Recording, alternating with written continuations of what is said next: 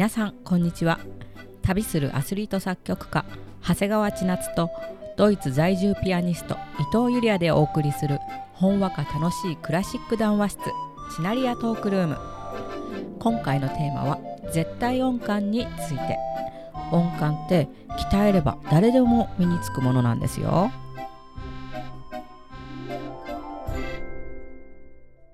始まりました。こんにちは。作曲家の長谷川千夏です。こんにちは、ピアニストの伊藤ゆりあです。と絶対音感ゆりあちゃん持ってるよね？うん。はい、ちなちゃんも持ってるんだよね。この前のミニコピから学ぶことのテーマで、はいちらっと話題に出たこのテーマ。出ましたねうん最近母に聞いた話なんですけど、うん2歳で伴奏をつけながら弾いちゃってたらしいです。えうん。すごっあの、童謡とか。うん。で、こう掃除機の音とか、この音ね、ポーンって母に弾いてみせたらしいんですよ。で、それで、うん、その時から母は、あ、この子は絶対音感があるんだ、みたいな。母がピアノ弾いてたし、うん。ピアニストで、うん。で、歌もいっぱい歌ってもらってたので保育園の時ね、ううん。ん、年中さんの時だったか、お歌の伴奏がいつもドミソしかないのとか言って、帰って母に 怒ってたらしいんですよ。先生の真似して、こうやって弾くのとか言って。小狐コンコンとかさ、例えば、うん それを全部、ドミソで伴奏をして、こうやって弾くのとか言って怒ってたらしいですよ。あー、小さいゆりあちゃん、そこは責めないであげて。保育士さんたちはピアノのプロではないの。そうなんですよ。で、それを帰ってから母にうん。い愚痴ってたらしいですう。ーん。ねえ、ゆりあちゃんお母様もピアニストだからね。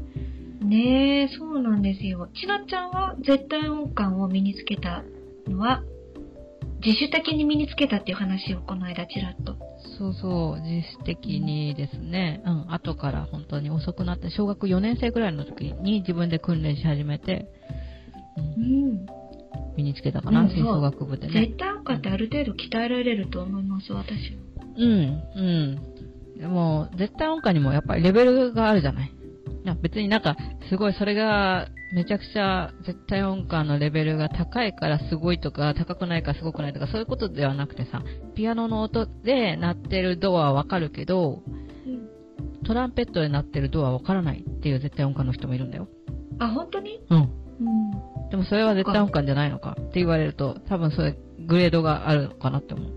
うん、なるほどね。うんあ、でも私もあの、友人、小学校の時からの幼馴染で、うん。その子はエレクトーン習ってたんですよ。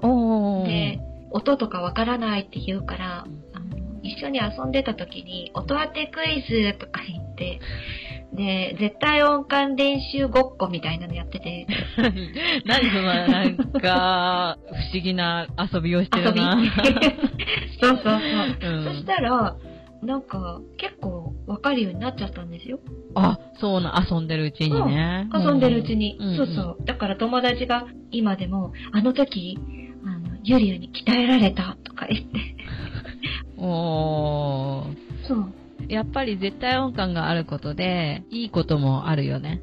音楽やってたら。いいこともある。音楽家は特にね、あ、絶対音感の必要性って何だと思いますか？うん、ズバリ、なんか、この曲いいなって思った曲とかあるじゃない？うん、あります。例えばね、YouTube とか、Spotify とか、そういうのでいいなって思った曲をすぐ弾けるのは絶対音感のいいとかじゃない？あ、確かうに。ん。ほんとその通りですね。それこそ耳コピできるっていうことですもうんうん。んね。うん。ゆりあちゃんはど私、ピアニストだとう、うん自分の練習してる曲の間違った音とかを音源で確認できたりとか、うんあと生徒さんが教えるときに間違った音、うん指を見てなくても指摘できることとか便利。うんあとは、曲を早くマスターする上で活用するツールになるかなとか、うん耳で覚えるっていう。あ確かにね、その音が、ミの音なのか、ファシャープの音なのかとか、その辺が結構なんだろう、ちゃんと言葉に出して言えたら、さっきのあのあたりのその辺とか、そういうなんかぼんやりとした形容詞じゃなくて、ちゃんと、ちゃんと指摘できるもんね。どの音だって。そうなんですよ。ねあとは、アンプで演奏する時のナビゲーションみたいなう感ーじ。さ、あの、もう一つ、ちょっとデメリットについて思ったあんだけど。そうそう、絶対音感とかで困っちゃうこととか、なんかデメリットとか。二つぐらい思うすぐ思いついたんですけど、うん。一つは、もうこれ本当にもう困ってる。日常生活、スーパーとか行って音楽流れてると全部それがドレミで聞こえてくるもんで。そうそうそうそ。辛いう私も、あの、ドイツで、当時留学した時に、ノキアのはい。携帯電話の音あるじゃないですか。うん。知ってる？やつだった。ティラリリリリリリリあはいはいはいはいはいはいはい。あのー、あれがもうところどころに、ノキアの、あれなってて、あれがさ、絶対2から始まる。はいはい、ねそうそうそうそう。あの、覚えてるよ。ノキアの着信音ね。はいはいはい。そうそうそう。はいはいはいはいはい、ノキアの着信音ね、これ。でも、ちゃんとあれコード付けがなされてて、あ、音楽をすごく非常に専門家の方が作ってらっしゃるんだなっていうのはわかるよね。音楽のその、わかるわかる。として。うん。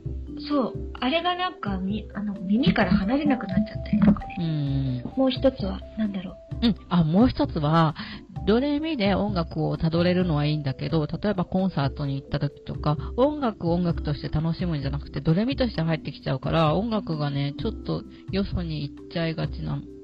ええー、それは新しい。なんだろう気。にしたことなかった。う。うんん、全部、全部ドレミで語りかけてくるのを、なんかもうちょっと、本当はさ、なんだろう、音楽ってもっと、ドとかレとかじゃなくて、ドとかドシャープの間とかでもすごくこう、たくさんの色、バリエーションがあるし、同じドでも音色が違ったりするから、うんそういうことを楽しむためにあるはずなのに、職業柄っていうのもあるんだろうね、楽譜作絶って対なんたりとか。かこうね、ちなちゃんの職業病みたいな、んそういうところが関係してそう。どうしても楽譜に直しちゃうんだよね。直したくなっちゃうの。もうそういう、多分性格になってる。うん。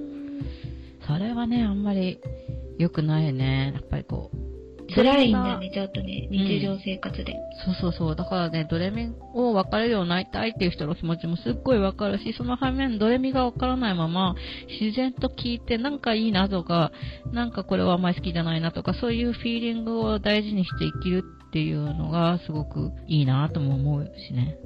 ん、なるほど、うん私の場合はね、これ何の音？の質問が結構、特に雑音で鳴らされた時とか打楽器のような音のはい。周波数に届いてない音を、はい。よく小学校の時とか鳴らされて、で、絶対音感あるんでしょ？みたいな。あの頃はね、それは音じゃないよとしか言えなくて、もうなんか音じゃん、え、わかんないの？嘘つきみたいな。あこと言われてさ、あの、からかわれたりとかっていうのがすごいなんか困ったことの歴史だった過去の話だけど、今だったらね、音程にはこう特定の周波数が存在するってことを説明すればいいんだけど、うん。あの時は小学校でわからなくて、それちょっと困っちゃったことだった。そうだね。雑音を、そう、全部音で拾えるって思ってる人とか、やっぱりいるじゃないですかうん。うん。うん、でも雑音は雑音で、うん、周波数って何っていう、いう話になると、あれか、そういえばこう、440Hz のラの音みたいうん。な。うん、国際的にちょっと、ヘルツの数値が違ううん。うん。基準が。で、日本が442うん。とかコンサートとかでのピアノの調律が。で、こっちは443だったりとか。で、この前 UG さん 440Hz で統一したって言ってなかったっけ？あ、そうそう、シンセサイザーの音とかね。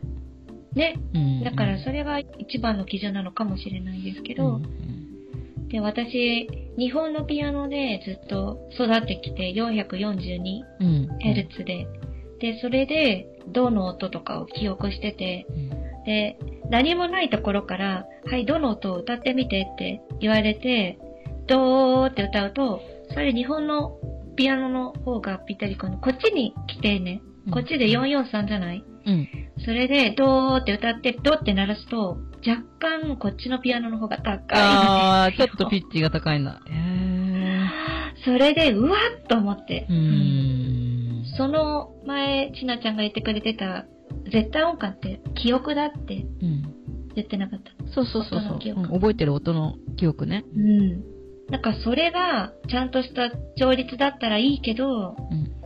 その調律が、例えば狂った音で記憶してる場合は、それが絶対音感になっちゃう、その人う。ーん,、うんそういうことになるよね。本当ですよ、それ。1Hz の違いを分かるってなるとね、かなり専門的な話になると思うわけ。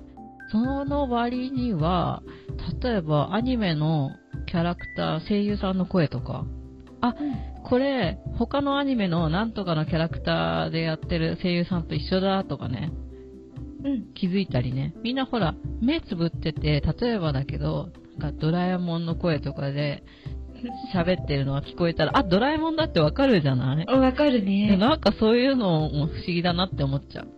本当だ。音程じゃないけどね。うんでも、一応音って周波数だもんねう。ん、そうそうそう。音程とはま、またね、あの、話がずれちゃうかもしれないけど、なんかそういう耳の使い方っていうのかな。うん。生活に基づいた耳の使い方って考えると、なんか、うん、難しいこと自然にやってるんだなって思うこともあるね。そう。うん。絶対音とやっぱり切り離せないのが相対音。ああ、ねそうだね。そうそうそう。小学生の時トランペットをやってて、絶対音感をある程度身につけた後に、あ、これすごい不便だって思ったの。トランペットのドってピアノの鍵盤でいう C のフラットなんですね。米管って言って。そう。だからちょっとそこで違いが起きて、ピアノのドをイメージして吹くと C のフラットが出ちゃって、すっごい不便だったから、マウスピース、あの、トランペットを吹く、この口につけるやつをこうやってプッてつけると、うん頭が切り替わるように今度練習したの。そう、それと同じことをホルンでもやって、今度ホルンを吹くと頭の中が切り替わって、ファの音をドっていう風に認識するようにしてっていう風にやっうんて練習してったから、うん、なんかちょっとね、絶対外国語マスターするみたい。そうそうそうそうそうそう。だからね、絶対音感と相対音感、まあ、半々ずつぐらい入ってる感じかな。う。うんん。どっちもあった方がいいんですよ。ああ、そうそうそうそうそう。特に専門家は。うん、うん。私も、うんあの、リートクラスのレッスン受けてた時に、シューベルトとか転調させられて泣きそうになったことあるんですよ。ああ、大変だ。ね、今、うんあるピアノのキーから、また半音上とか下とかね。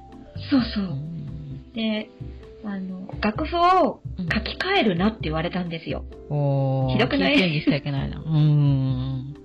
そう。だから、ピアノで半音上で練習するみたいな、うんそういう訓練。まあ確かに実践してやっていかないといちいち楽譜書いてる暇ないかもしれないですからね。うん、うん、うん、現場行ったらね。うん。やっぱりそうなってくると、実践でより使えるのは相対音感なのかなって感じますね。うん。うん基本的にそうだと思います。あ、ゆりやちゃんのこの間話してくれた例えがすごい的確で、カラオケでみんな全然意識してないのに、キーを変えて、プラス、プラス、プラス、プラスとか言って、マイナスとか、押して、自然にできてる。そうそうそうそう、自然にみんなできてるんだもんね。う。ん。そう例えば、ヒップホップ作曲するときなんかそうなんだけど、なんか面白いんだよね。ヒップホップの音楽の作り方って、いろいろ既存の曲をカットして、つなげて持ってくるんだって。へうー。ん。ヒップホップメーカーの人に聞いたんだけど。ということは、その切って持ってくるときに、そのキーを合わせないといけないんだよね。自分の作りたい曲の。なるほど。そう。だから、あ、この曲とこの曲合わせたいけど、つなげるにはどうしたらいいかなっていうんで、そう自分の耳で、あ、これだったらおおよそ合ってるだろうっていうので、印ボタンとか、わかんないけど、なんかクリッあクー、キーを上げてったり下げてったりして、して、そうそうそうそう。合わせていく。うん。そうやって作る方法もあるらしいんだよ。なるほど、んアコースティックの楽器を使ってる人には考えられないハイテクノロジーですね、それ。そうだね。う。うんん。そのハイテクノロジーがあるからこそ、音楽理論とか知らなくても作れるようになって、随分こう幅が広がったよね。門が開いたっていうか。うん。うん。本当に、たくさんの可能性があって、誰でも作曲できる。うん。時代になりましたようね。ん、ほんと。うん、だからいいと思う。出てきたし。楽しみが増えて。うん。で、こんなところでお時間でしょうか？はい。そう今日は絶対音感について語ってみるということで、絶対音感を駆使して、伊藤ゆりやさんの即興演奏を私が楽譜起こしした曲を流していきたいんですが、どの曲？はい。えっ、と、これは、ちょっと以前からご紹介させていただいてます。草木の物語のシリーズから、夏色の草原という曲をチョイスして今日は皆様に聴いていただきたいと思います。それではお聴きいただきましょう。伊藤ゆりや作曲即興演奏で夏色の草原。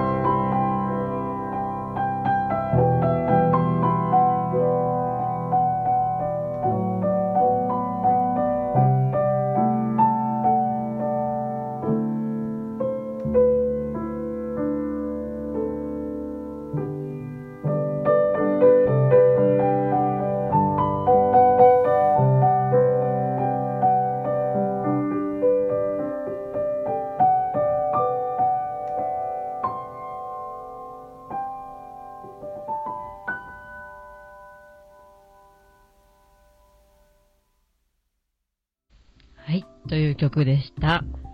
はい。いや、なこれはなんかあの、うん。自然の大自然の草原の中をお散歩しているような、そんなインスピレーションから作りました。うーん。うんこうポカポカあったかい感じが音から伝わってくるような。